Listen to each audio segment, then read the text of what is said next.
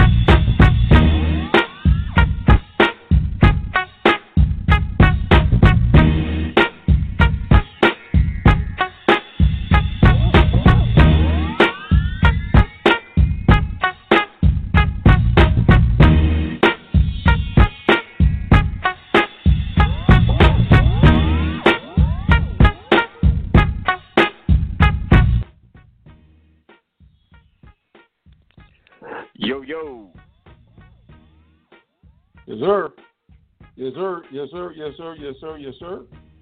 So um, uh, we here, we here, we here, we here, we here. Oh my goodness, I feel foxy.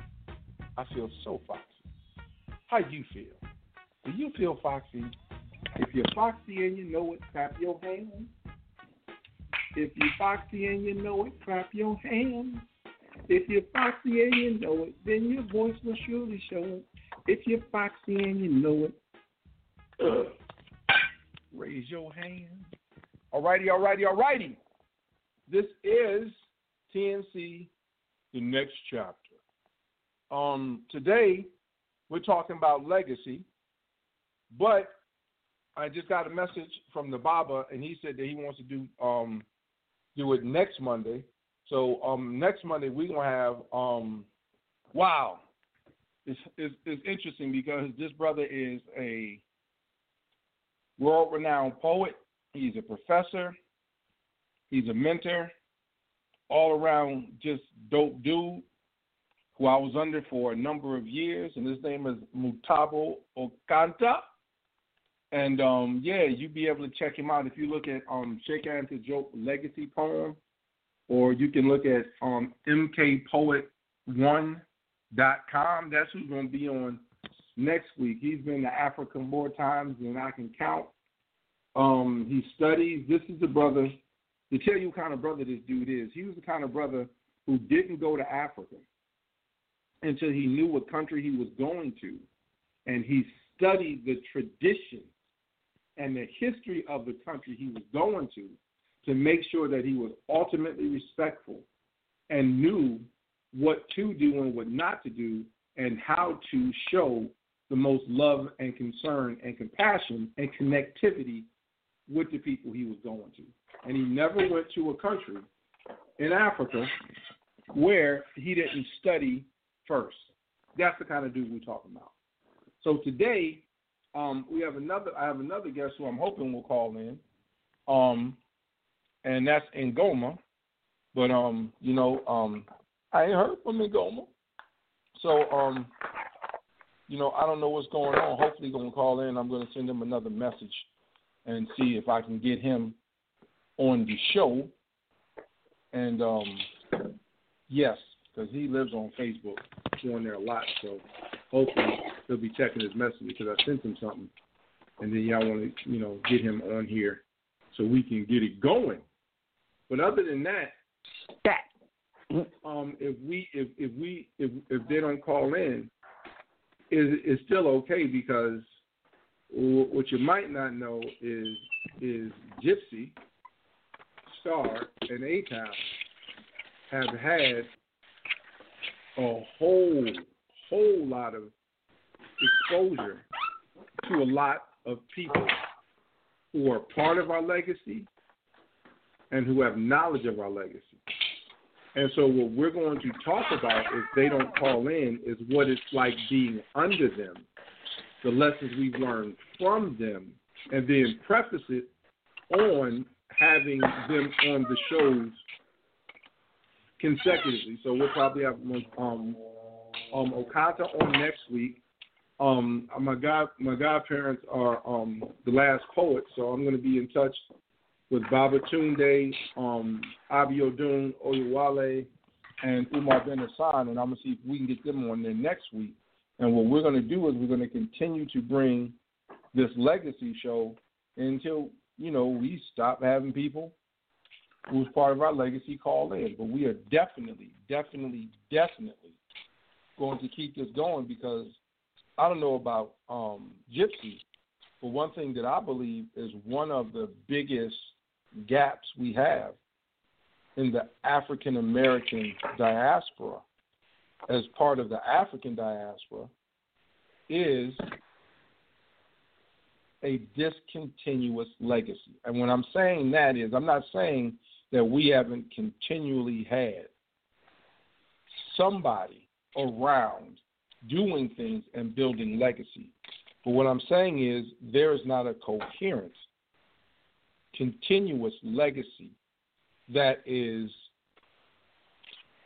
how will we say, um, what's the word I'm going to say? Codified or organized for African American people.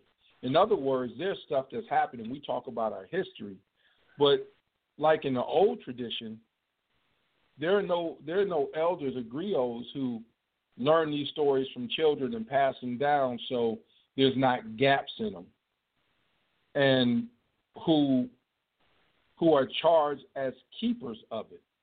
You know we just have a whole bunch of history and we find out did you know this? Did you know this? Did you know this? Did you know this? And you know there's not a whole lot of communication on this is who I learned about. Who'd you learn about? It's only through word of mouth or you know personal discussions. And so we need to have. I think the I, I think the word is like codified, but not necessarily, you know, some rigid structure, but a codified, homogeneous uh, manner of putting out and maintaining our history and our culture for the purpose of solidifying and protecting our legacy. Because if we're putting it out, if we're putting excuse it me, on, brother. then we don't have. Yeah. Can, can you dumb it down for the people who who, who, who ain't read the dictionary, brother? You know, I'm just saying. Okay.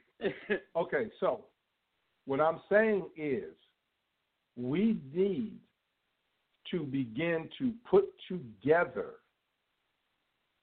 a narrative as a group, as an African American people, and I don't mean everybody, I mean the people who are skilled and knowledgeable of it. Like, you know, we can get Ivan Van Sertima, even though he, you know, Egyptian, and he comes in here, you know, you get in here, or Kemetan, depending on what you want to call it. You know, we got the Cornel West. We, you know, we got the, um, you know, we have the people of legacy like the last poets. We got the um Michael Eric Dyson's. We, you know, we got the, um, I think the, the, um, the Gates Bill Louis Gates, I think his name is.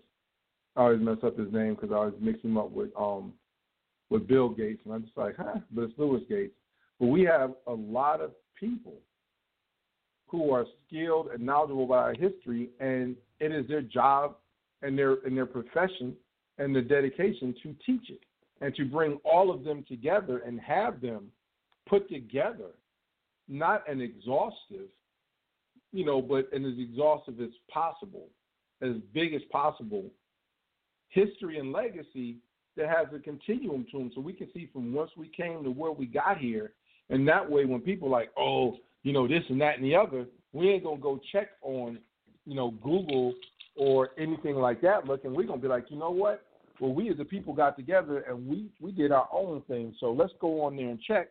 And then if something that someone says it's not on there, okay, well let's consult with the people who know. Let's consult with the professionals and the people that you know we we charge as keepers of history, and, and let's see what they got to say. You know what I'm saying? Because we don't have that. I mean, we get ten different stories about ten different things, and then bouncing back to last week when we were talking, or was it last week or the week before when we were talking about you know Two weeks. black movies? Huh? Two weeks? Two weeks.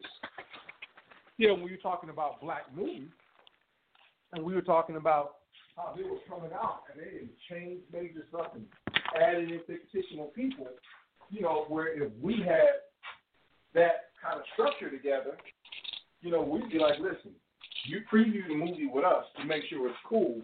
Because if it comes out and it ain't cool, we don't make sure nobody goes to see it and nobody supports it. We don't care if black people in it or not. We want to be about the business of taking care of our business, and that's going to be that. You know what I'm saying? But um, Right. that's what I'm talking about. When it um when it comes to that, we we need to have that, you know, but we don't. So people can put out movies, you know, with bigger long in it, you know, and we we running out to see it like, you know, did you notice a Negro named Bigger Long and Chase Harriet Tubman for years? It's like, you know what? it's like that joker got made up just for Hollywood, and we shouldn't Well, let me say, let me say this, because uh,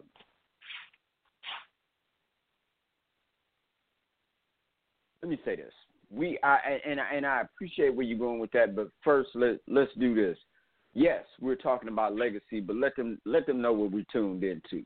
So since you didn't do it, I'm gonna do it. Welcome to the T, to TNC Radio, the next chapter, where we will always be diving into open, in-depth conversations about dreams, determination, and dedication, and the journey taken to realize them. Focusing on transitioning from one level to another and recognizing when and how to move to the next chapter. So the hosts Now, are with that being said, A Town and Gypsy Starr. Now, with that being said, and let the uh, let the Can you hear uh, ignorant, in. yeah, I can hear you. One thing that's not hear you. listed is that hello. I don't. Hello, hello. Let me get my Fred Sanford on. If I didn't care, he dropped. Okay.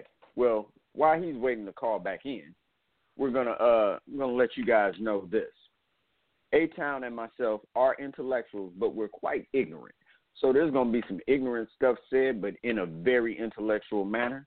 So you know, if you can get past the jokes and everything, you're gonna enjoy yourself. If you can't take a joke that may be a little sensitive, uh, this ain't for you, and I'm sorry. Uh,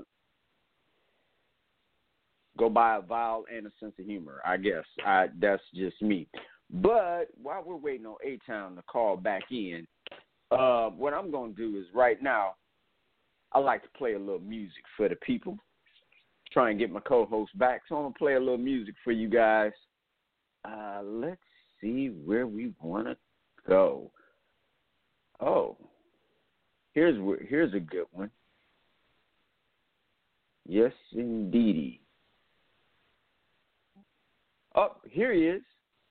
A Town.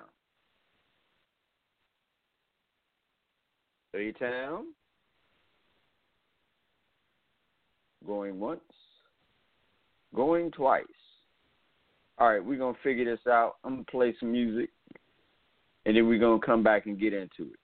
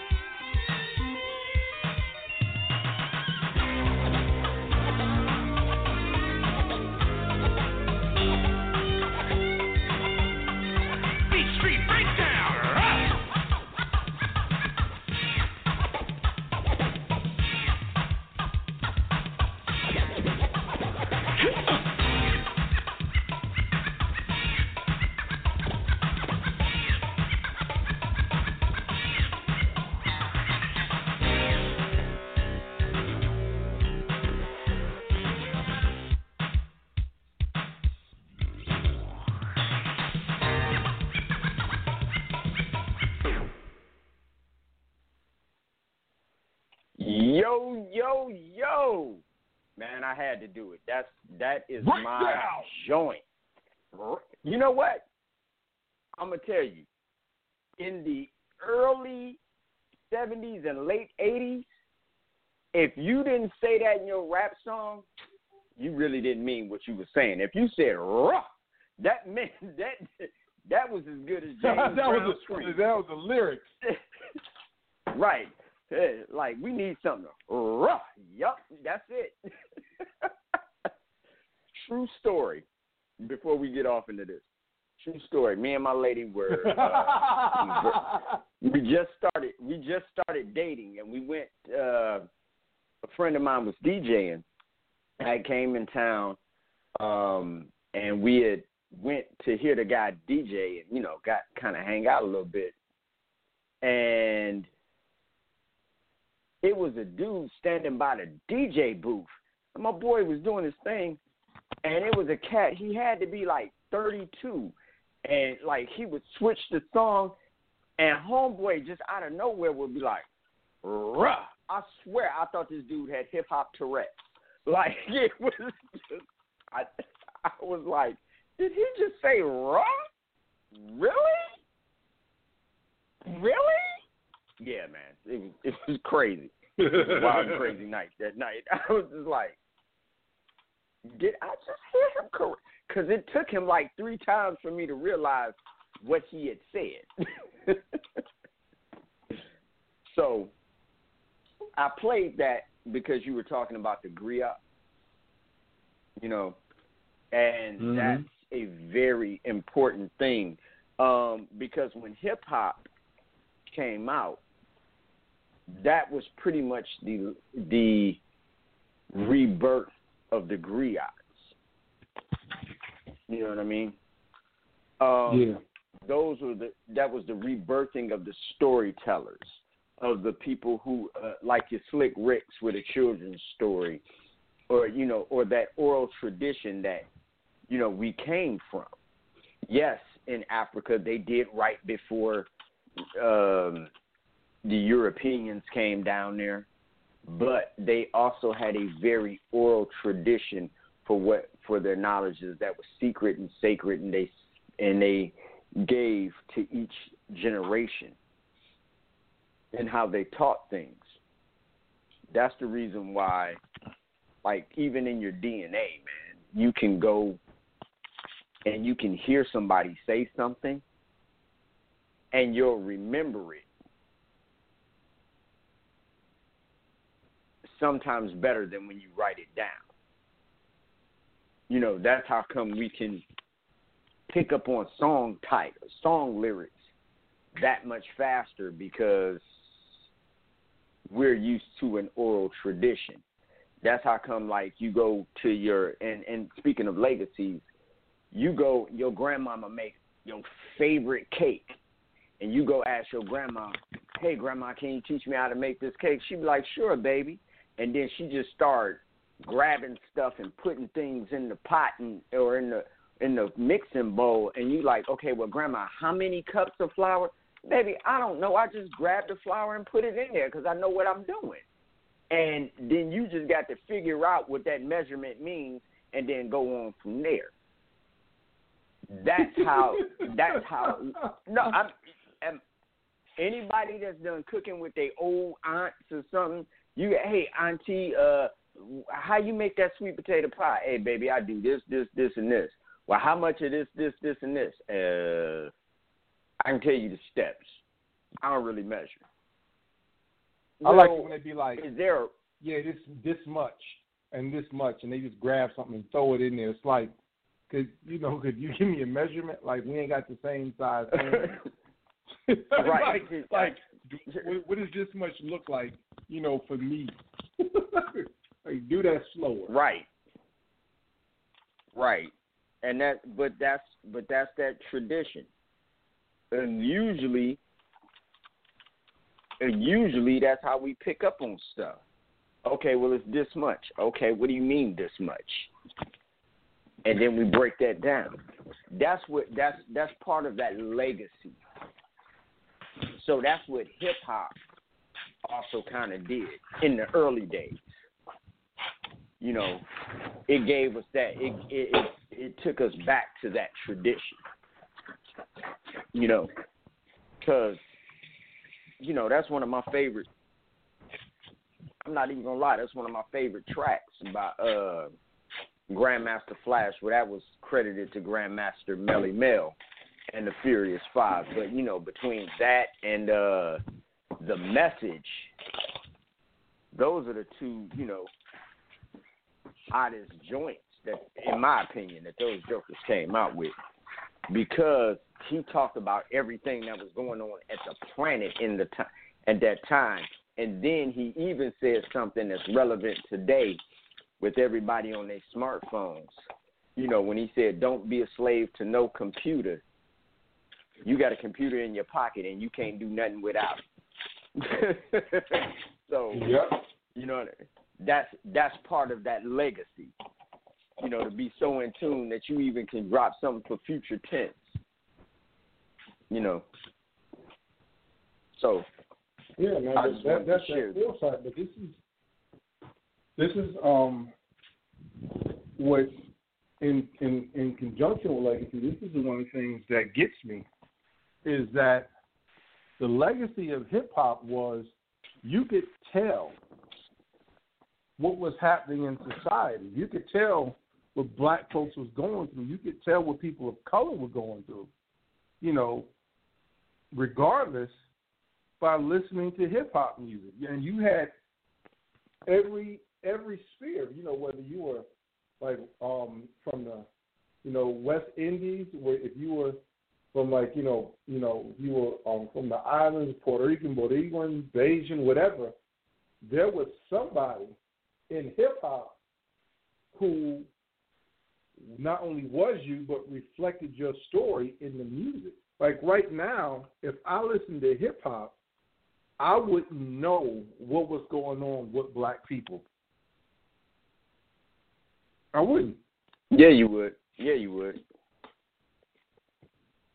Yeah, you would. I'm talking about the social, um, and I'm I'm talking about hip hop in general. Like if you pick one or two people, yes, but as a whole, if you listen to hip hop, you wouldn't get a picture of the struggles and stuff we're going through now. Everything is, for the most I part, is. I'm- I, and I'm talking about on a whole. I'm not talking about like I'm not saying that there isn't any. I'm just saying if you take what's out most of the, what gets played most of the time, not stuff that you got to go find, not stuff that you got to go look for, and somebody got to tell you, oh, this group from so and so dropped something. Let me send you a link. I'm talking about what's out. At one point, what was popular and what was out was reflective of our culture and what we were going through. Now you got to search for that stuff. You got to find the artist. Well- you got to know somebody who knows somebody. Well, I unfortunately I would still beg to differ. Unfortunately, How so? How so? most of the shit that's hot and on the radio right now is lost. It's just we lost. We lost. okay, I got what you're saying, but I was talking about talking about specific topics. But yeah, if you want to know our state of mind, yes, I get, I, I do agree with you on that.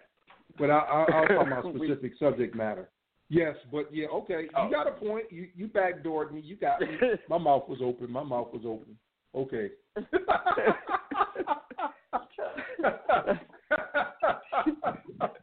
I said, come ten. I said, come ten. Go. Let her go ninety. You see, if you ain't seen Hitch, you don't know what I'm talking about. See.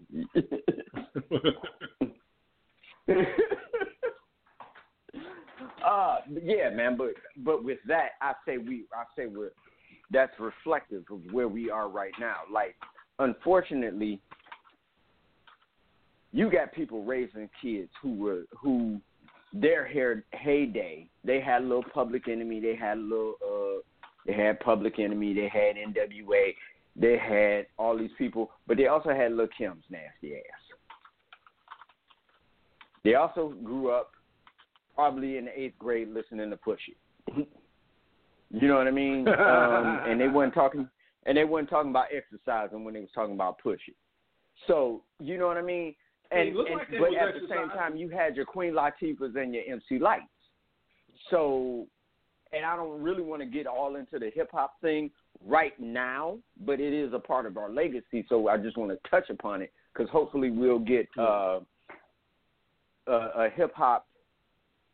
Uh, let's just say. Hopefully, we'll have somebody from the hip hop community who is a worthy veteran um, to uh, call in and and and Yeah, yeah, be on the show with us to do that. But just touching on that, yeah, you know, so you know, look, if Mama was Lil Kim back when she was, you know, in her college years and late high school, or or you know, just getting out of college, mm, I'm kicking it, I'm dating, whatever, and she grew up trying to be Nicki Minaj and Cardi B, and that's who the daughter's being. Guess what? you got a legacy of chicken head and hold 'em. That's what you're passing on. So don't don't get mad when your nine year old is twerking on Instagram. Don't go beat her ass. You know, don't go beat that ass. You did go go once you done whooping her, go to your mama's house and let her mom and let your mama beat your ass. That's what I say. That's what well, I say. I'm I'm gonna tell you. I'm gonna tell you from experience. dads, I'm gonna tell you from. Well, like I said, I'm gonna tell you Oh, from experience because I was I was a I was a preschool teacher, and I will tell you, I saw some stuff in my preschool that was so messed up that I literally started sending letters home to parents. Check this out to monitor their kids and what they watch and listen to because if they acted age inappropriately in my classroom, they were going to be consequences. But think about this. Why am I sending letters home? And I ask myself, why do I have to do this? Why do I have to send a letter home to parents to tell them to monitor what their kids are doing? Like, I'm teaching preschool. I shouldn't have to say that. You know what I'm saying? I should not have to say anything about a parent paying attention to what their child is doing. That is amazing to me. But I had to. Because, like you said, they were in there, they weren't twerking. Believe me, their gestures and their movements were not age appropriate. And you could tell they had been listening to or watching somebody who wasn't supposed to be doing something. And I'm just like, yo, no, that that does not happen. We we do not do that in my classroom. And then ask them, mm. where'd you get that? Oh, I was watching it on a video. Where were your parents at when you were watching on the video? Oh, they were in the other room. Like you have unfettered access to videos? Like really? Like Like, who has okay. a preschool person? I'm just like,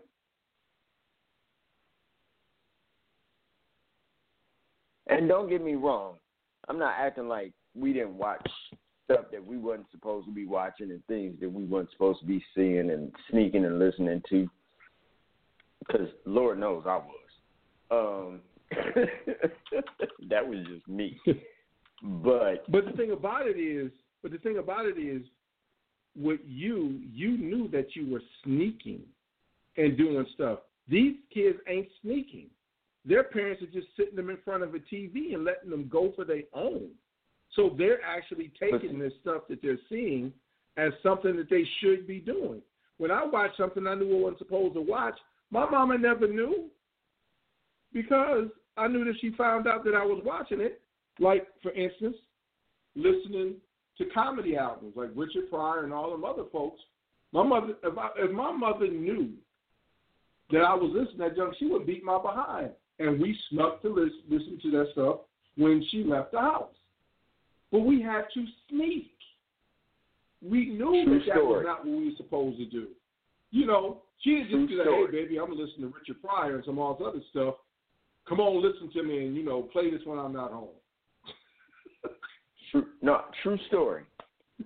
I was 16 years old, gangster rap, Robin Harris, all that. DJing my mother's party. Right? She Mhm. said, "Hey, we about to play some Millie Jackson. Now it's a New Year's Eve party, right? It's about one o'clock in the morning. Mm-hmm. my father comes up to me and says, Hey, we about to play Millie Jackson. You got to go. I'm like, Negro, I, all right, I'll go upstairs. She said, No. you got to get out. Like, it's it's 16. I'm 16, and it's mm-hmm. 16 degrees outside. January 1st at one o'clock in the morning. Where the hell am I going? Y'all can hang out in the backyard for a while. Me and my cousin, who was DJing the party. My aunt died. I inherited all her records, and she had a couple Millie Jackson records. Swear to God, true story. I'm grown. I got a wife, two kids. I looked at my mama and daddy and asked, Am I old enough to listen to Millie Jackson now? True story. you know, and I wasn't even being facetious about it. Like, I seriously wanted to know, oh shit, am I old enough to listen to this? Like, I'm grown as hell. I got a teenage Yeah. son. You know, but that's the difference. But see, that's the legacy of raising your children, not maintaining a child, raising a child. There's a legacy in that. because you're supposed to raise You children. know, that, that that you know, it's funny how that works. You have children, you raise them. it's like the hell. Like why do you have to be told that? But you know, let let but let's let's let's really start focusing on the topic. Because like I said, we we've had the, the privilege of sitting under some great people, knowing some great things. And um and just seeing, you know, parts of history walk through and talk to us and, and minister to us on, you know, big levels. So, what do you think is one of, or just, you know, we ain't doing this biggest little list. What are the benefits of the legacy that you've been able to experience and, and, and incorporate into your life? What would you say are the biggest benefits? And just mention one or two things about how it happened and what, what it was. um,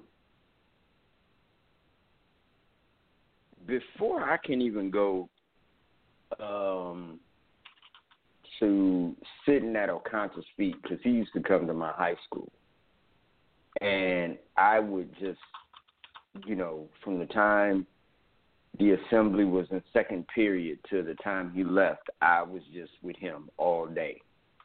Um, you know, he every classroom he went to, I went to. You know, I'm and I'm there. I don't even I ain't even in this class, but I'm in this class today. You know what I mean? And my guidance counselors would do all of that before I had the privilege of meeting Doom. Um, I had a couple of people in my family who were some of the most brilliant people that I ever have had the pleasure of knowing. One of which um, is my aunt. Um, she exposed me to a lot of the arts and stuff through Karamu House, uh, which is the oldest black theater house in the country. Okay, um, Mhm. Langston Hughes did poet wrote poetry in Karamu at 16 years old. Okay, so that's how far Karamu goes back. Um, my aunt ran it for 10 years, and because I was always a hyperactive ass kid, she just took me and took me up there, and I was exposed to a bunch of stuff on the artistic side. On the intellectual side, one of the most brilliant men that I've ever had the pleasure of knowing. Um, and I and I mention this all the time, and um, is my is Uncle Frank. You know, and what was what was dope about Uncle Frank's house, you know, and I remembered this when MTV started doing cribs with all the rappers and the gold and the crystal and the swimming pools and the bitches in the pools and all of that shit. I looked at that. I said, "Yeah, but y'all ain't got a library in your house, like, because Uncle Frank had a library. you know what I mean? Like he had a library. Like I thought that was the dopest shit in the world.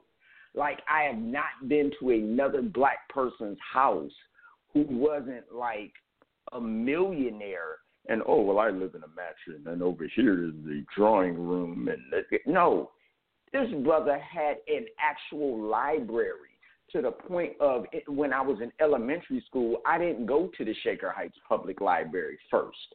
I went to Uncle Frank's house, and then I went to the library. So Yeah. that as a foundation right there put me on a path so that I could meet Doom and Okanta and all of those cats. So I have to go all the way back to the to the beginning for me. And stuff like that is you can't buy that. You can't you can't I can't tell you how much that has shaped me to the point of like, okay, when we move in our house, there's going to be a room in my house that's going to be a dedicated library because Yeah. Uncle Frank had a library. And somebody has to keep that going. And that's just it, you know, that I, I always thought that was just the flyest shit ever. you know, like man, he he got a library though. Like, you know. Yeah. You know, Yeah, man. That's and that's stuff like that. Uh, uh, uh, yeah.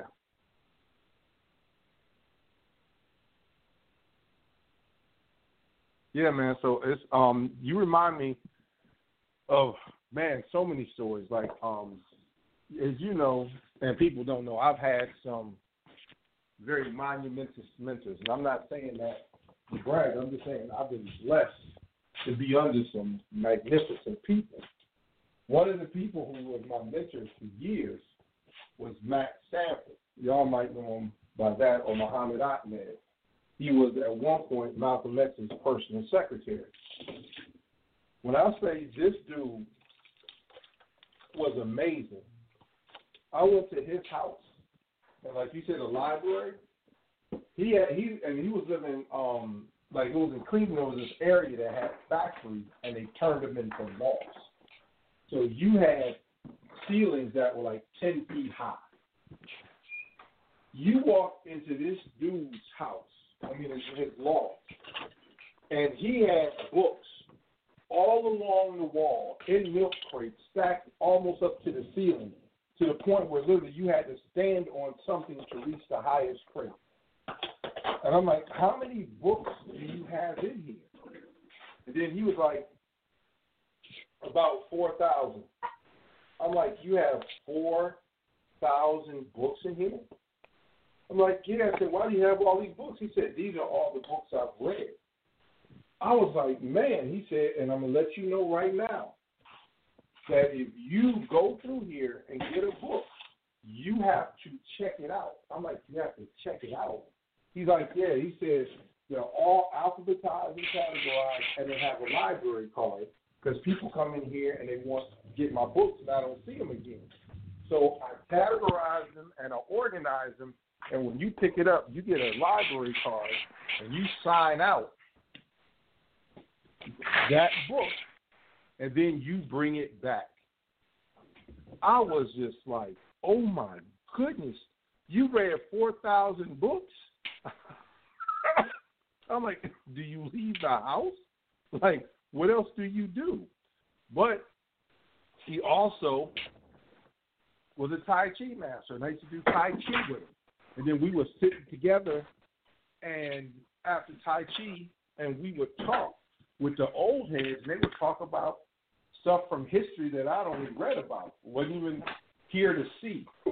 And at that point, it taught me the importance of one, a legacy, of keeping it alive and, and having a means of reliving it and rehashing it for the purpose of looking how it looking for how it pertains to our future, and also for the importance of being able to pass it down. The one thing that that that, that I look at to the chagrin of black people now is there is a lot of legacy that is passing away and we're not recording it. We don't have access to it, and once it leaves, it's, it's gone. There ain't nothing that we can do with that. And I'm just like, man, there's so much we, we we're losing, and I know the benefit of being up under them and listening to stories and listening to them talk about it. Like the other thing about history was um, we used to do this thing in Idlewild, Michigan, called Poetry in the Woods. And for people who don't know about Idlewild, Michigan, this is one of your black history things. This, I, and, and I don't say it lightly, Idlewild, Michigan is something that every person of color, specifically African Americans, should know about. It is the first resort area where black people can go to. And at one point, it was the only resort area that black people could go to. And on any given weekend, it would be 10,000 people, 10,000 running through Idlewild. And when I say everybody came through there, everybody who was somebody who was black came through there. Whether you were Motown or whatever record, no matter whether you were actress or actor, people came through there. The former headquarters of the UNIA, Idlewild, Michigan. Just, I mean, it's that place. And so we doing poetry in the woods. And one year, the performers were me, Reggie Gaines, Reggie Gibson, um, the last poets, and Dick Gregory came to speak. And so Idlewild, Michigan is in the cut.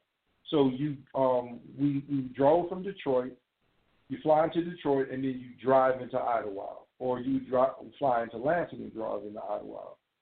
But we drove into Detroit, and from Detroit to Idlewild, Michigan, you got the last poets as Babatunde, Umar bin Hassan, um, Abiodun Oyewole, and Dick Gregory sitting up in the front talking about history, stuff that we read about, talking about talking to you know um talking to um like the people from our history you know, talk like Dick Gregory talking about talking to Malcolm and all this other kind of stuff, talking to Martin, all this, and, and it's just like we sit back here and Reggie Gaines, and for those who don't know, Reggie Gaines got a Tony Award for writing the poetry for Bring the Noise, Bring the Funk, which is a play that um, he put together with Savion Glover. And so this dude, a Tony Award winning poet who worked with Savion Glover, Reggie Gibson, who's the per- who's the um, person who the movie Love Jones was based off of. We're sitting in the back, and Reggie Gaines said, "How trip is it that we get to sit in a back of a van for two and a half, three hours, and listen to the last poets discuss history with Dick Gregory?" And we didn't say a thing. We were like little kids, and it was just amazing. And so the one thing that I would say, the big thing for me and legacy was mentorship. I had mentors, and there's a lot of things that I don't deal with as a black person, other black people deal with. that I don't react to, that other people, black people react to, that don't move me. Not, and it's not because I'm better or anything like that. It's just I've had mentors, and they taught me how to deal with and react to certain situations. Like when we talked, when I talked to them, they were like trouble. They're like, "You black in America, like why are you bugging out at trouble?" That's part of your DNA and your makeup. You know what I'm saying? They're like, if you can't deal with trouble, you you in the wrong country to be black. So when trouble comes, I don't bug out because I've been taught through history that this is going to, is not it's not our destiny. In other words, we're not going to always be trouble to the point where we are now or before. But until we get to that end point where we've conquered it, trouble is just going to be part of the everyday thing. And the level of it is going to be dependent on what you do and how you do it. And so either you are going to deal with it or you're not. And so it just, I mean, just all of that, man, and being able to sit up under these people and listen to them talk about and give talk about the history and give insight, man, it, it for me, that's what frames who I am. Not only, not totally framed, but of course there's other influence, but help frames who I am as a man specifically, an African American man or a man of African descent who lives in America and is part and is part and parcel a product of the centuries of, of inhumane enslavement. Dude, it's like I it's having a mentor who's about their business changes your lives. Like look at look at the inner city. Look at just you know pe- you know kids from broken families. How they talk about how their lives changed, male or female, when they got a mentor, and that mentor was knowledgeable and could reach them and start giving them information that was valuable to them. And next thing you know, bingo! Look at this. This is what's happening. This is what's going on. And I'm just like, wow. And when you don't have a mentor, you don't have that. And so there's So- a lot of kids. Yeah, go ahead. So based based upon what you're saying, not to cut you because you're saying some beautiful stuff. I'm just trying to summarize. Um, so basically, what you're saying is one of the main things involving legacy for you, and I think I touched on this a little bit, but you know, Abiodun, Benes, Umar bin Hassan, uh, Dick Gregory, all those, the late great Dick Gregory. Let me say that. Um, From what I'm understanding, you know, he's a. These were elders who took time with you to become mentors to you. So the first thing in a legacy is eldership or elders. You, you need those elders to impart that wisdom to you. Define Is that- elders that fair? know what we're talking about. Okay. Just because you got gray hair and Oh, hold on, hold on, hold on. no. I mean I, I, no, I, I got to do a disclaimer because I don't know how far you're going to go. What he's saying might be the views of the show. Definitely are not the views of, of the Hour Network radio station. Because I don't know exactly how deep he's going to get with this. So I'm doing a disclaimer. Don't hold us accountable for what he says. Only the principle, not not for entire content. Okay, go ahead. Just because you got gray hairs on your private parts don't mean you're an elder. A lot of you niggas is just old people. Okay? There's a difference between an elder and an old person. Just gonna keep it real. You know, if you are What's the difference between what's the difference between an elder and an old person? an elder walks in their station in life. You know what I mean? Just because you were grandmother, now it don't mean you got to put on a muumuu and start baking biscuits and start humming the, and sound like the end of the damn Jeffersons. No, ma'am. Nobody's saying that. But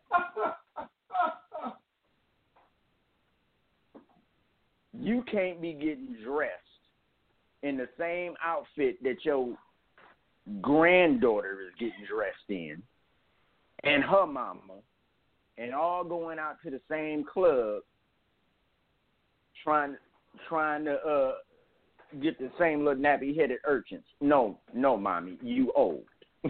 You're an old person. Okay? You're not you no, I don't care how many Pilates you do, baby, you old. Okay? If you went if you went out and uh and and your heyday was you know Sister Sledge in them, or or or or before that, or even if your heyday was the the Beat Street Breakdown that we was playing, baby, give it up, resign to your station, and teach the younger generations from your mistakes and your triumphs. See, that's the difference between old people. They can tell you the history and then they can tell you how not to fall into the pitfalls of life. They mm-hmm. don't encourage your dumb shit. Old people discour- encourage your dumb shit. Though you're not old because you got gray hair on on, on your private parts. No, you're you, you're you're just old. An elder imparts that wisdom. There's a tremendous difference tremendous. And some of us who are Gen Xers moving into that elder, moving into those elder years, we need to really start looking at: Are we just going to be old people, or are we going to be elders? And that is a very real conversation that we need to have because, unfortunately, and I love my mama, I love my daddy, and I love my my uh, everybody, all those in that age group. But the one thing that the baby boomers they changed the world. Yes, they did. Yes, Lord, thank you for all of this. You know, thank you for your sacrifices and your service all day. But one thing that y'all also did was y'all created old people and not elders. Your grandparents, your your their parents were elders. Were elders. You had very few just niggas that was old. There is a difference. And we have to recognize that difference and correct sometimes a bad way of of what we were shown. There's a difference between old people and elders. That's my little diatribe on that. But yeah, I from what you're saying, I'm, I'm if I'm understanding correctly, elders are the cornerstone of a long and lasting legacy and a long and lasting um, prosperous and fruitful people. Am, am, or am I reading too much into that? No. Oh no, it's okay. No, it's a point. You know, you had to earn the right to be an elder.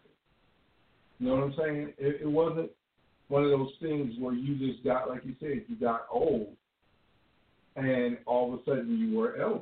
You know, that was a prized position. You know what I'm saying? People wanted to get that, and you had to um, do a lot. You know, as far as putting yourself like you. I mean, you had to be willing to um to sit under somebody and learn this story. And you had to sit up there and learn the culture. You had to sit up there and, and, and say that you're gonna dedicate yourself to the culture.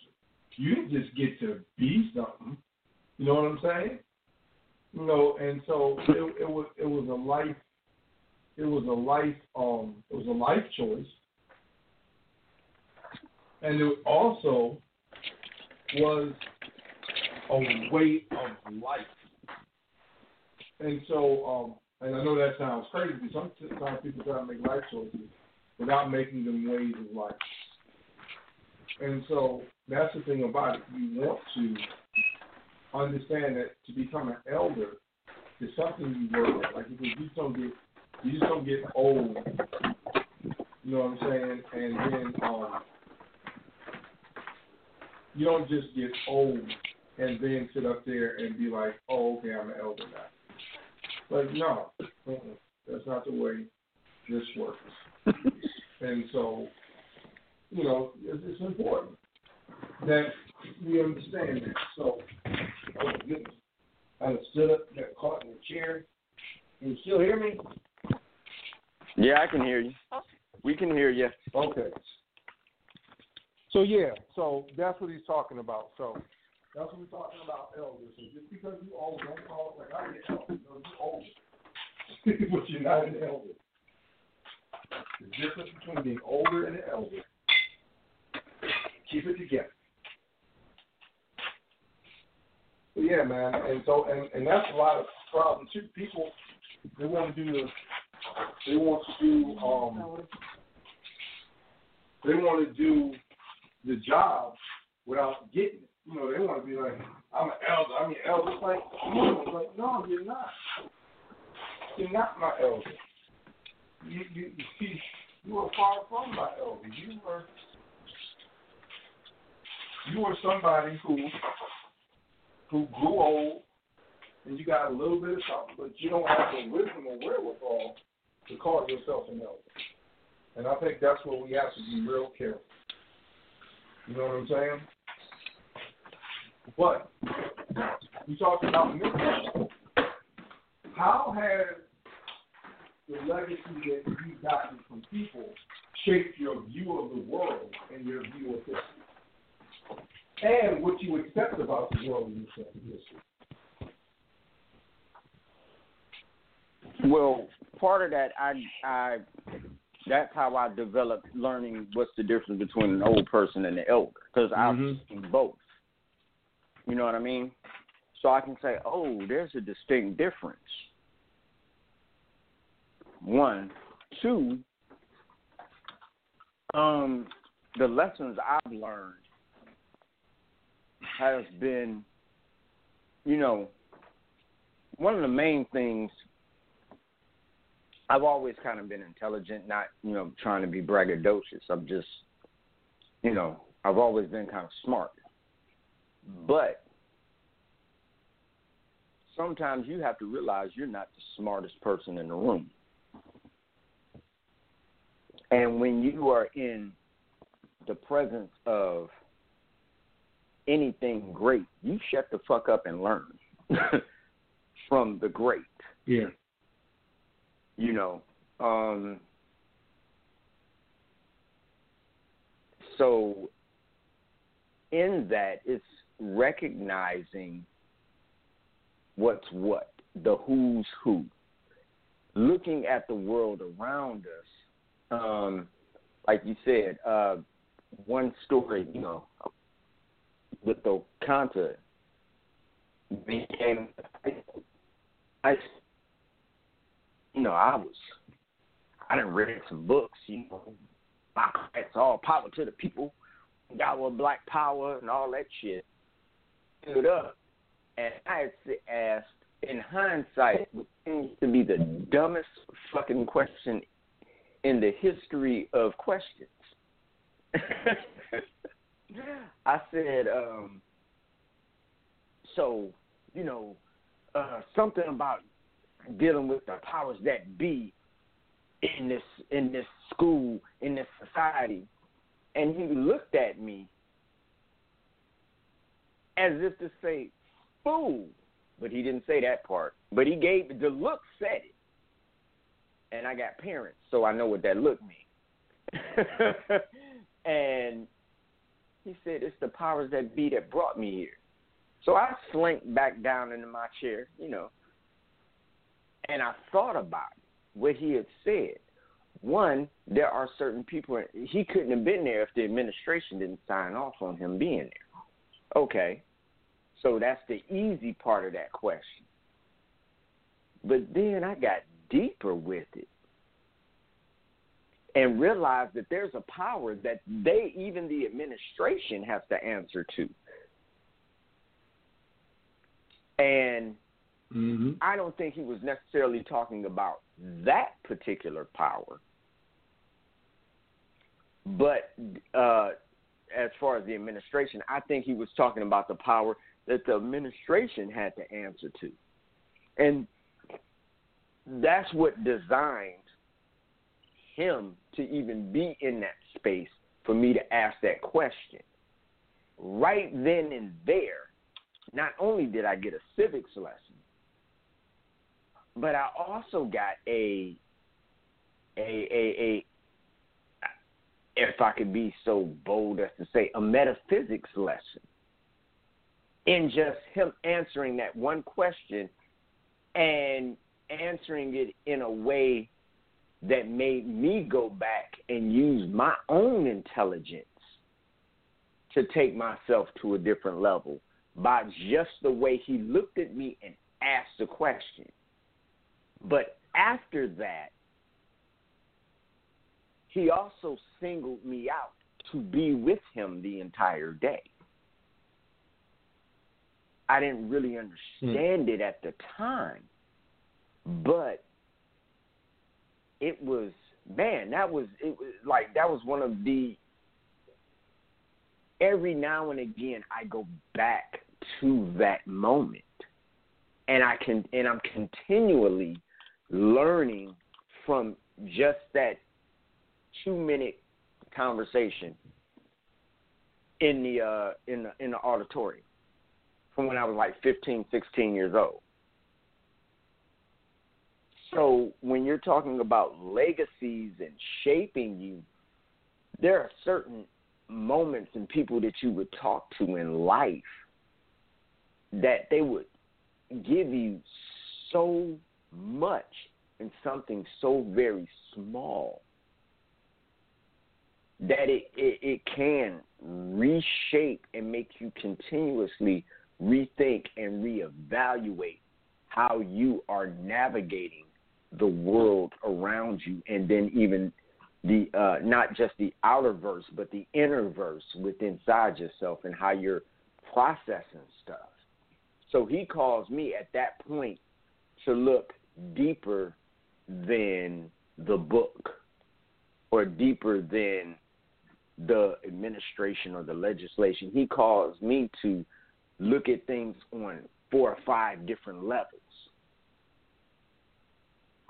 so, you know, that's one yeah. of the things that sitting around somebody like that has done for me.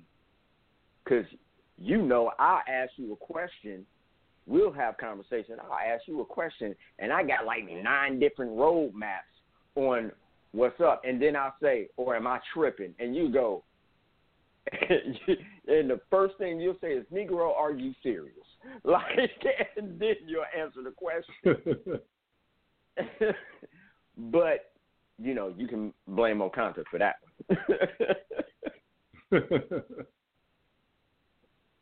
yeah, man. So it's and it's it's wonders like you know, like you said, you know, it it just changes you. Like you you end up with stuff that you wouldn't have, and that's a duh statement. Of course, if you learn something from somebody, that's the way it's going to be.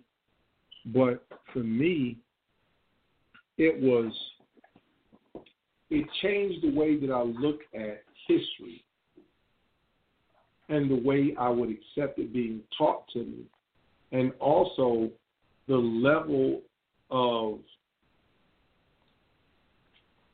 the level of let me see how I want to put this.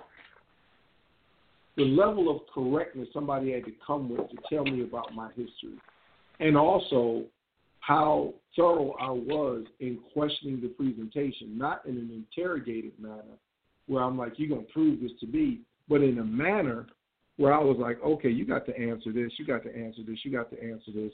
I don't accept this. What about this? You know what I'm saying? Because if you don't ask those questions, you end up getting a description, and then that description becomes your narrative. And if that description isn't accurate, you walking around with an inaccurate understanding, swearing you understand something. You know, and I'm just like that. That is everything because we're going to make a decision about the world and what it looks like based on what we crystallize in our hearts and minds based on what's brought to us. And if you don't have a filtering out process, if you don't have a standard for the information and stuff that's brought to you, you liable to accept anything or do anything. So yeah, it changed my point of view. It's like, you know, I was talking about Okata and everybody talking about I'm going to the continent, I'm going to the continent and, you know, he's like, I'm not going to the continent until I know about the traditions and about the the cut about the traditions, the history of the place I'm going. And he he went there, and it was like a tour. And he was telling me about it, that it was him and some other you know other Americans touring, touring. I forgot what country they were in, but you know, um, one couple. I guess the woman was from there, and so she did some. I, I'm not going to say research because based on what I'm about to tell you, you'd be like, what kind of research did she really do? She looked some stuff up. She heard a name and she took the name because the name came from where she found out where she was from on the continent, the country. And when she got there, she asked one of the Babas, the elders, to marry her. And the guy said no. And then he's like, you know, but I want to be married in my country where I'm from, this, that, and the other. And he said no. And when she asked why, he said, because the name that you took from our language means toothpaste. So, how serious do you take your culture and study your history when the name that you take on as your name to identify yourself is toothpaste? That's disrespectful. He wouldn't marry. You know, and and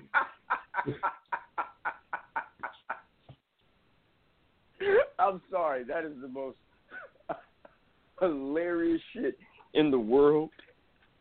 And because I'm sorry, mm. it's that shit is hilarious.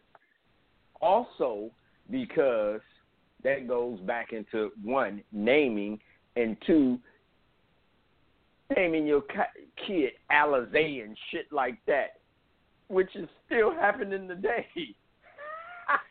Yo, dude, I, I have one that tops them all. I have one that tops them all to the point where it, it's it's actually scary. Um, in in um in in in in college, you know, you know, it was brothers, and you know, the Muslim brothers always cracked me up. They're like, "Yo, I'm gonna convert her. I'm gonna convert her. That's gonna be my wife." And one day, these Muslim brothers surrounded this girl. I mean, she's very attractive very attractive girl. And, you know, um, they they throwing game on her, right? And none of these fools even knew her name. The one who's like, what is it? You know, what's your name? And she said, Shaitan. And I kid you not, every one of them brothers got up and they were just like, Oh no, she didn't say that, she didn't say that. You know what I'm saying? And she and they got up and ran out. And then she was just like, she was crying, like, why they do me like that? You know, I told them my name and they gonna run out like I did something to them. I'm like, you don't know, do you? Then she was like, no, what? I said, about your name. She said, what about my name? My name is Shaitan. I said, where did you get your name from? She said, my mother heard some um, Muslim brothers talking, and she heard the word Shaitan, and she was like, oh, that's a beautiful name. And so she named me Shaitan. I said, do you know Shaitan in, in that language means Satan? She said, quit playing. I said, no, I'm serious. Your mother named you Satan. she was like, and she started crying, and and and for the rest of her time in college, she went by Shay. She didn't go by Shaitan. It was just Shay, and she wouldn't go by Shaitan anymore. But I'm thinking about that. Mom overheard some brothers talking, said a name. She didn't check into the name or nothing, and literally named her daughter Satan. This is what I'm talking about worldview. And this goes back to Okata and legacy. Okata would always tell people, don't accept what I tell you. Go research what I tell you. Go research the information I bring to you because you don't know if I'm telling you the truth. So go research it and find out. Don't just accept it because that's how people get duped and then get just left out because they just accept what's given to them and they don't study. So my thing is now I am not one of those people who you can just come to me with a history lesson and I don't research. And I'll give you and I'll give you an example based on today. Everybody was talking about the coronavirus and the flu and the flu is corona um the flu is more deadly than the coronavirus and all this other kind of stuff. And so I did my research. I did and I did I mean I looked up numbers and stuff and they say on average influenza the flu kills between twenty one to sixty thousand people a year, sixty one thousand max, twenty one thousand the average minimum.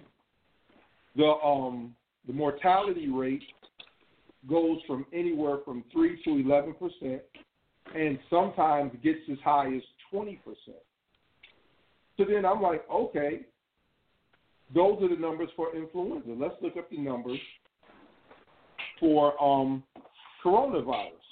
And you know, they say the numbers are like out on coronavirus because there's not full testing. They don't know exposure, but they're estimating coronavirus as of now, has infected 750,000 people minimum and has killed with social distancing like what, like 30 or 40,000.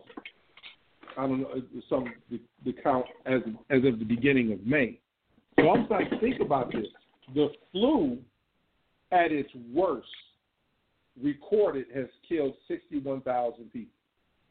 And if we say it was a high infection rate at 20%, that means roughly 300,000 people get a, were affected with the flu that year, and therefore 60,000 died from it.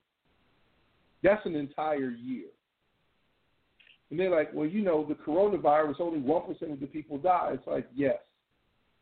But the coronavirus, in three months and some change with social distancing, has killed almost more people than the flu killed in a year, and is and has affected, infected more than two and a half times in that period of people than the flu affected in a year. So I don't care what the percentage of the mortality rate is. If you are predicting that without social distancing, a hundred thousand people will die in five months, four or five months, and you compare that to a disease that kills 60,000 people in a year, how are you going to tell me that the one who kills 60,000 in a year is less is more dangerous than the one that kills 100,000 in four months? Maybe my numbers are mixed up, but I don't know how 60,000 deaths is more lethal than 100,000 deaths, whether the time period is the same or the time period is different when when the hundred thousand is short. I don't get that.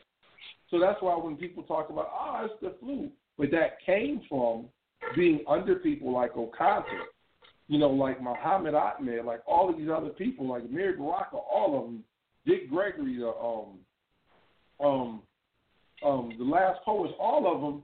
It made me challenge, not in a like uh, a, an interrogative way, but challenge what I'm being taught to validate the truth in it. And we don't get that a lot of times. Now, people read the internet and be like, okay, that's the truth.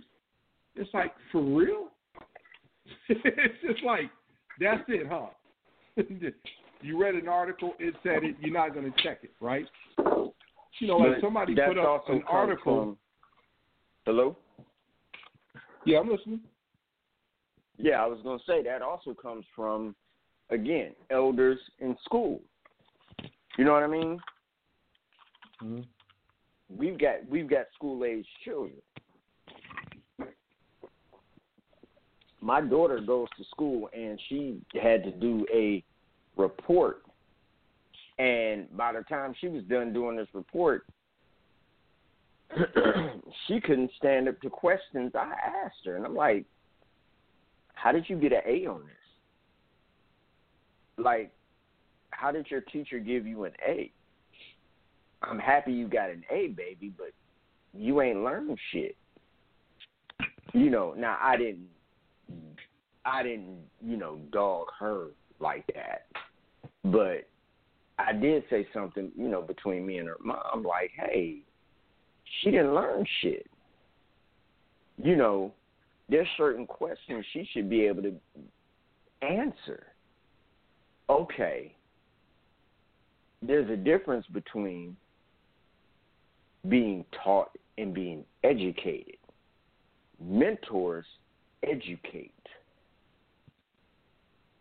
They cause you to go back and look and think and rational, rationalize and do all of those things. You know what I mean? Dick Gregory. Mhm. You can look up you can look up Dick Gregory online right now. And he'll tell you where he got his information from. And you go and look and research and then you can go find out and you know, see if he's correct or not. Dick Gregory said something about chemtrails. Right? And I think mm-hmm. a year or so later, Prince was on Tavis Smiley talking about chemtrails. He got it from Dick Gregory. You know, everybody thinks, you know, Prince was all about high heels and this, that, and the other, but that brother was he was very knowledgeable. He he would study all kinds of stuff. Same with Michael Jackson. Same with uh, a lot of people that you're talking about. And it's one of those pillars of you have to study.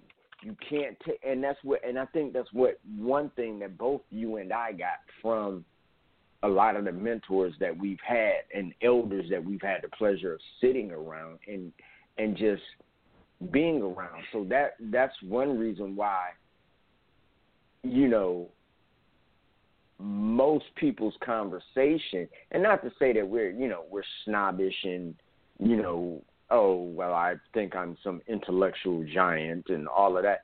Not saying that, but that's the reason why you know, most people when they're talking with us, we like, yeah, this conversation la- only lasted five minutes, and it was four minutes and thirty seconds, too damn long. You know what I mean? Because Mhm. we've had the privilege and the honor of sitting around and being around people like that. Like you, I mean, well, most people don't know, but they will find out if they tune in when, eh, when and if we can get Doom on. You know, being over Doom's house, you say something and it was out of pocket or and or just incorrect. Doom will politely invite you to shut the fuck up.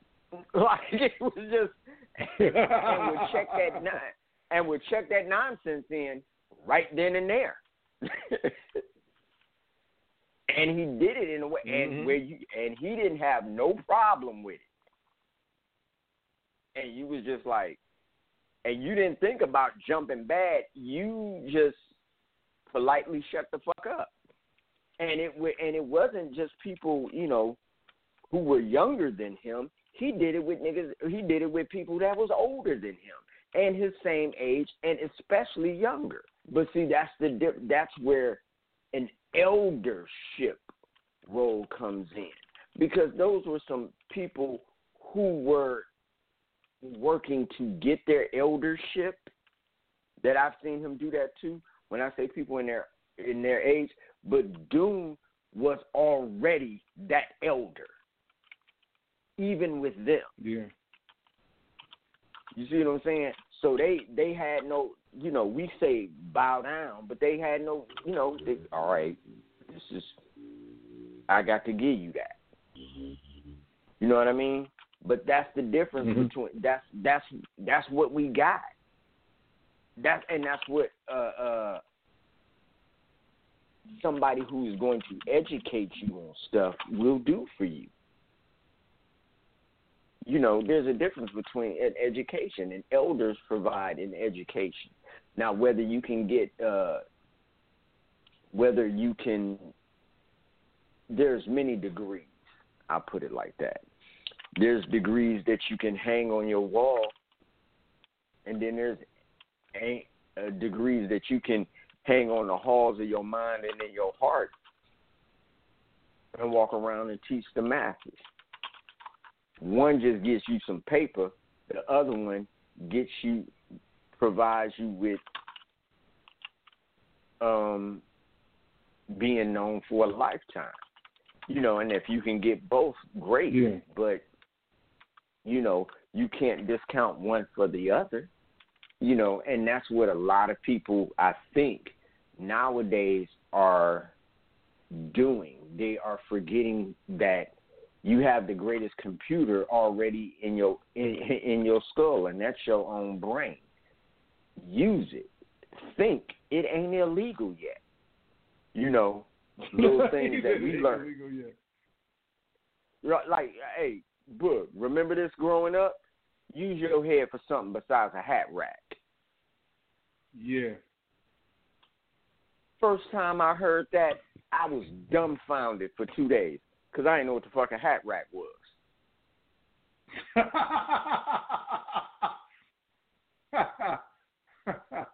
And my mother was like, go to the dictionary and look it up. How you gonna insult me and give my ass a homework assignment? Found out what a hat that- rack and that- was. What'd you say? That, but that's that's the way it went back in the day. They wanted to educate you. They didn't just put you down just because they could. They, I believe, they put you down to make you remember the embarrassment and the asinine, you know, um, nature of of whatever you were doing, and be like, listen, don't do this next time. You know, this is what's going on, and they but they wanted you to get better. They didn't say it for the point of putting you down. They they told you for the point of, listen, next time I see you, I want you to have the answer to this. Next time I see you, I want this to be done a little bit better than the way you're doing this. You see what I'm saying? That and, and Right. there was that, like you said, there was that education. They wanted you to learn. Nowadays, people just want you to accept what they what you tell them. You know what I'm saying? Right. And and just walk around and parrot what you've been given. It's like, no, dude, I don't care who you are. I mean, everybody from my mentors to my pastors always used to ask, how do you know that I know what I'm talking about? You don't. I'm teaching you. So take what I said and research it. Not put me on trial, And not say, oh, that joker is is terrible and you know, therefore I'm going to I'm going to um look at you know, I'm going to look up what he says. It's like, no. Hold me accountable. Make sure that what I'm telling you is the truth. What I say has some validity, hold some weight. Don't allow me to tell you anything just because I'm your mentor and I'm your teacher. Still make sure that it is your responsibility, and because in other countries they call them learners, not students. You have teachers and you have learners.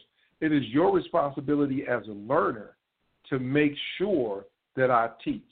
And it's my job as a teacher to make sure that you learn. But we hold each other responsible.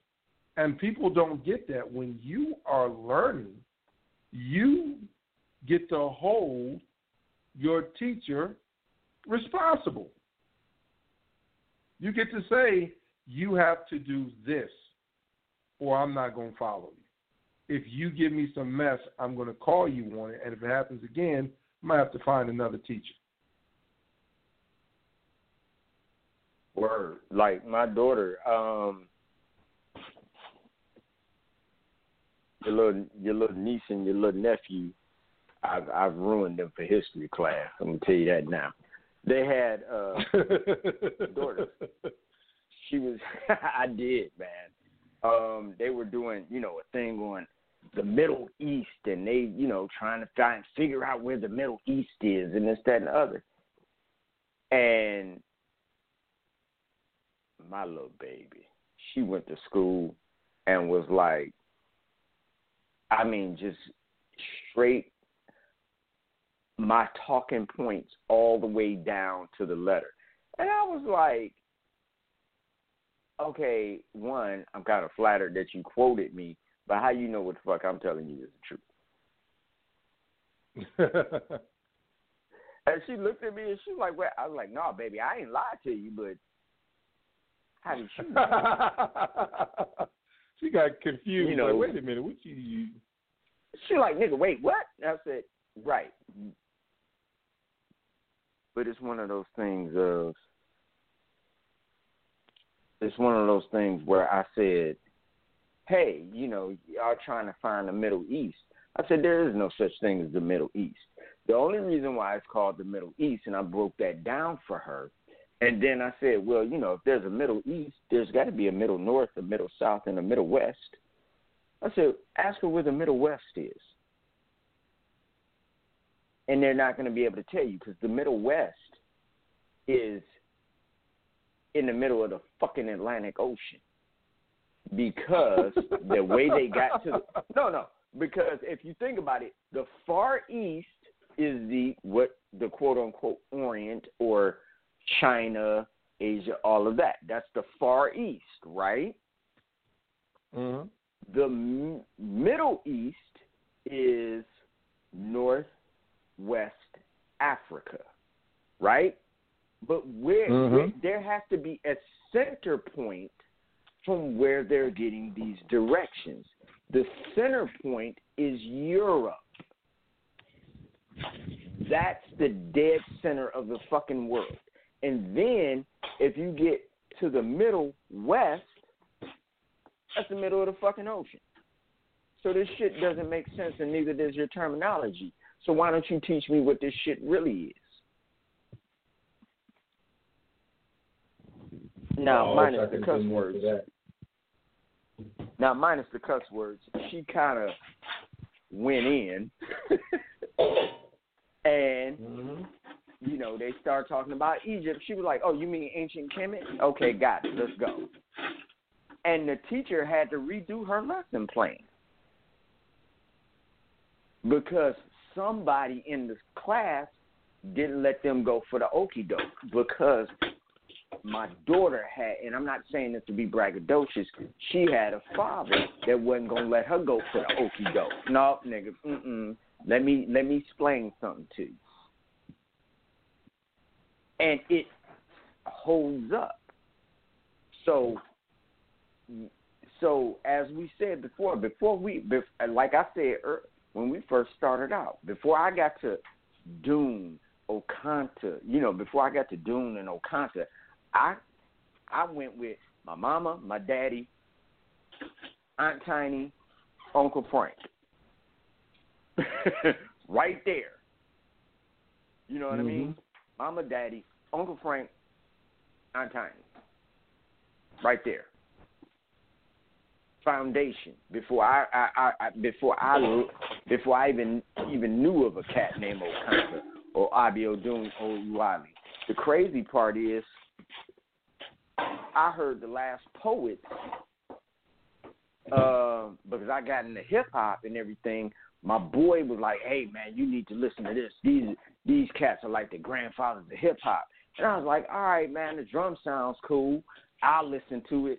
I brought it home, and my father was like, "What the fuck? Where'd you get this from? Oh my god! Hey, do you?" And he started giving me all this knowledge about the last poet that I didn't know. Who knew that one day I would be sitting in this man's living room. Yeah. You see what I'm saying? So it's just so when I think about stuff like that, it kind of bugs me out. But at the same time, it's just like, okay, this is my life path, my life journey. Mm. you know, it's just some shit I did. Because yeah. I don't really think about it like that. You know, but when I'm like, now that I'm talking to you about it, I'm like, damn, that shit is crazy. But it, you know, it is what it is. But that that yeah. means that, hey, you know what? Maybe you should turn off the TV. And you know, the two greatest things my mother ever taught me is the two greatest things she's taught me is one to be potty trained and two to read. Yeah. Two greatest things that my mother has ever taught me. One, I and I and I list them in that order because, you know, learning how to read opened up every world and avenue and everything else, and I can do the same thing for my children and for other people's children and other adults. Because I'm an, as you know, as much music as I listen to, I'm an avid reader, and I research people who are really, really important to me, and then I research their mentors as well, or their uh, influences. But you know, as far as being potty trained, you know, I don't give a damn who you are. You can find a cure for COVID and cancer and HIV, but ain't nobody giving a damn what you got to say if you still pooping on yourself. So there it is. Big ups, mommy. Silly. Hey man, her birthday, my mama's birth, my mama's birthday is in a uh, little over a month, so y'all gonna hear a lot of uh, Brenda Irene anecdotes.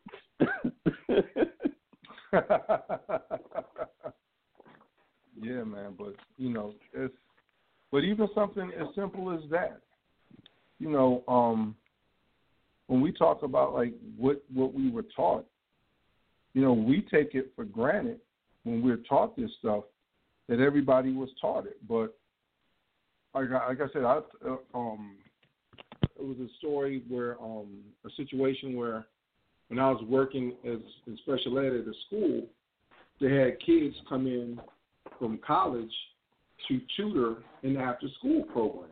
And it was a free thing. They did it for like I guess college credit or just experience because they wanted to be teachers and stuff. And they came in and they would work. And one day I saw a young the young brother. He was about 19, 20, and he was interacting with one of the kids. And I was like, ooh, and I forgot exactly what it was, but I was like, yeah, that ain't that ain't kosher. Let me go over here, rock with homie. You know what I'm saying? Get him to understand what's going on, and then you know we gonna be good. So man, I come over there, and I say, listen, dude, um, can't do that. You know what I'm saying? Uh, yeah, that's that's that's kind of rough. And then next thing you know, the dude was like, well, you know, no one's ever told me that before. I said, as a as a as a young man, no one's ever had this conversation about how to interact and how you might come off and the way to choose, you know, what you're saying. He's like, no. And what I walked away is how does a 20 year old dude come about, and he's in college, and he has not had a conversation with a man about manhood.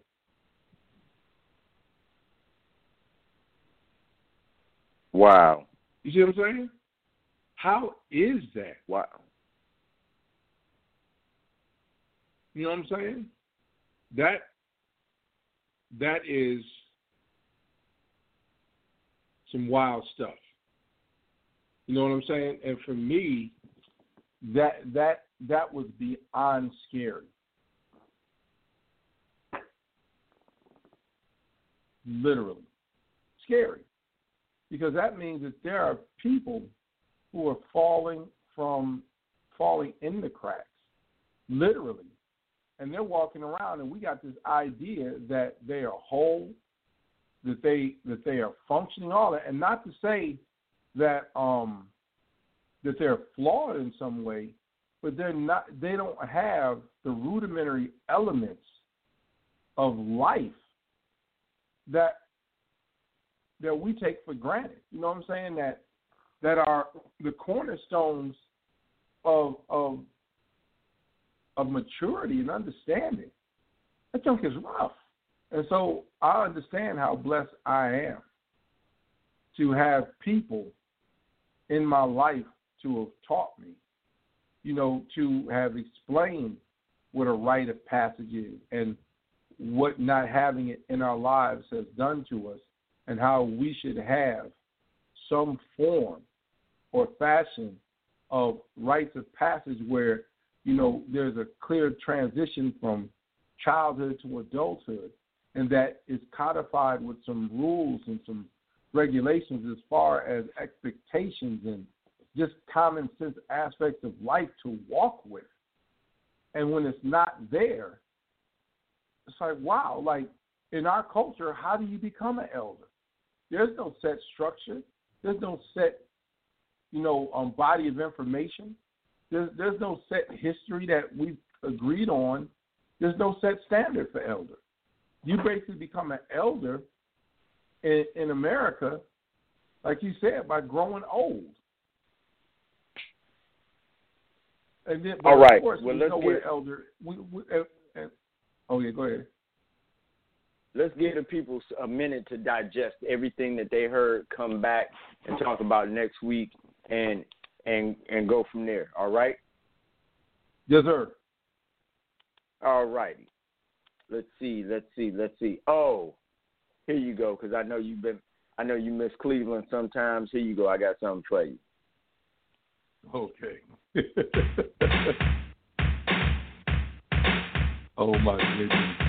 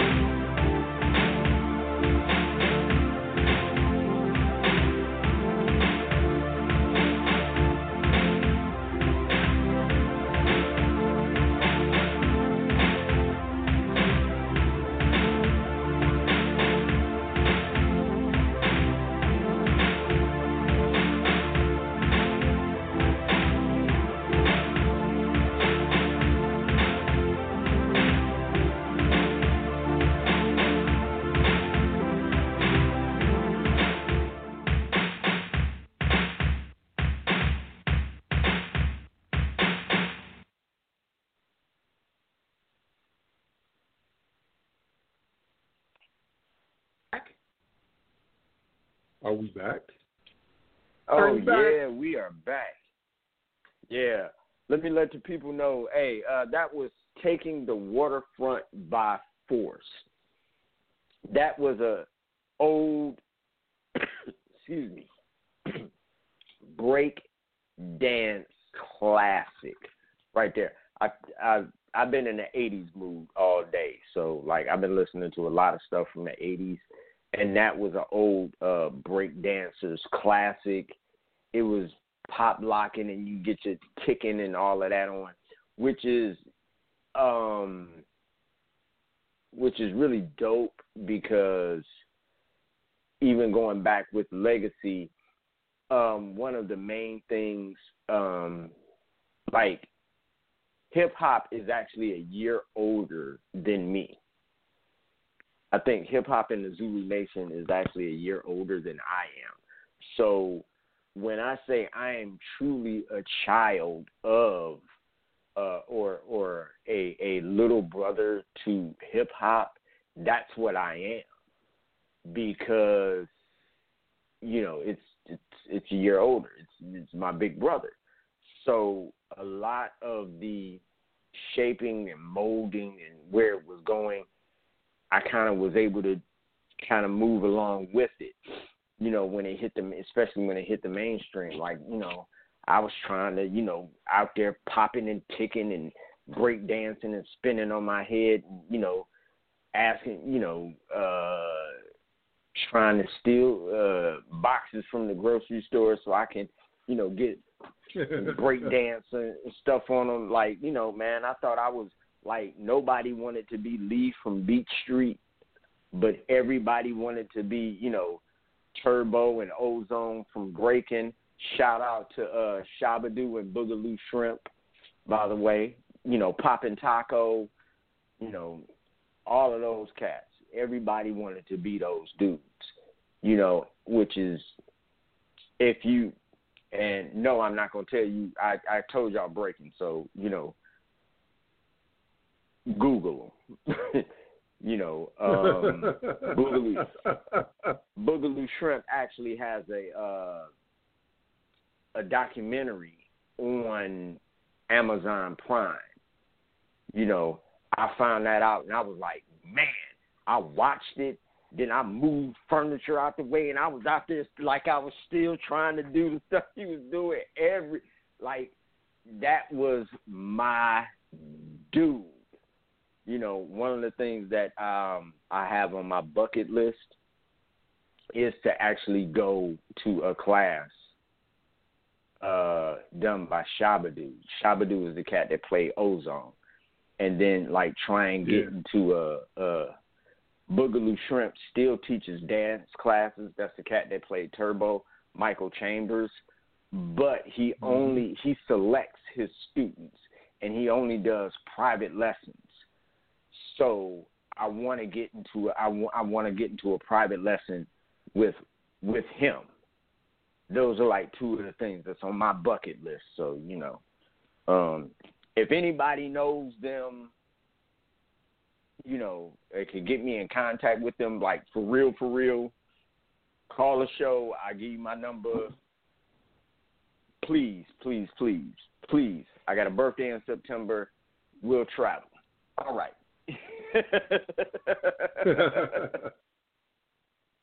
Hey, shameless plugs. you know, like a dude with money that's balding too early. Shameless plugs. So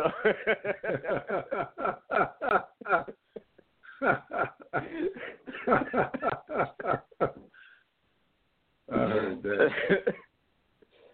Yo, all right. So we um so we're definitely gonna have uh one of the mentors in. Um I Yeah. like calling them mentors, but I like really for the people explain saying what they actually are and those are master teachers. You know, yeah. um, when you are in the presence of a master teacher, you just shut the fuck up and let a master teacher teach. That doesn't mean that we won't we don't want you guys to call in. We definitely want you guys to call in and absorb some of the knowledge, ask questions. I can't promise you what those answers are gonna be like, but you know, hey. Yeah. Yeah, just don't You come know. on no mess because they will call you on it. Man. Definitely call in and learn.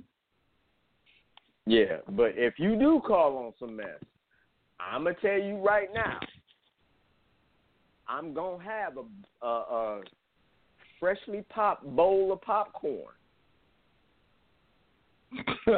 icy cold soda, because when the show begins, I'm ignorant as hell. I'm laughing, and I may not even mute the, and I may not even mute the phone. I'm telling y'all now. Y'all got a week head up. Don't get mad. Y- You were warned. so I'm telling y'all now. Now, with that being said, we do want y'all to call in and absorb a lot of the knowledge that these brothers are going uh, uh going to be uh, given because it's very important and it's very um, essential and vital. And just Yeah. from what they're going to give you is going to take us.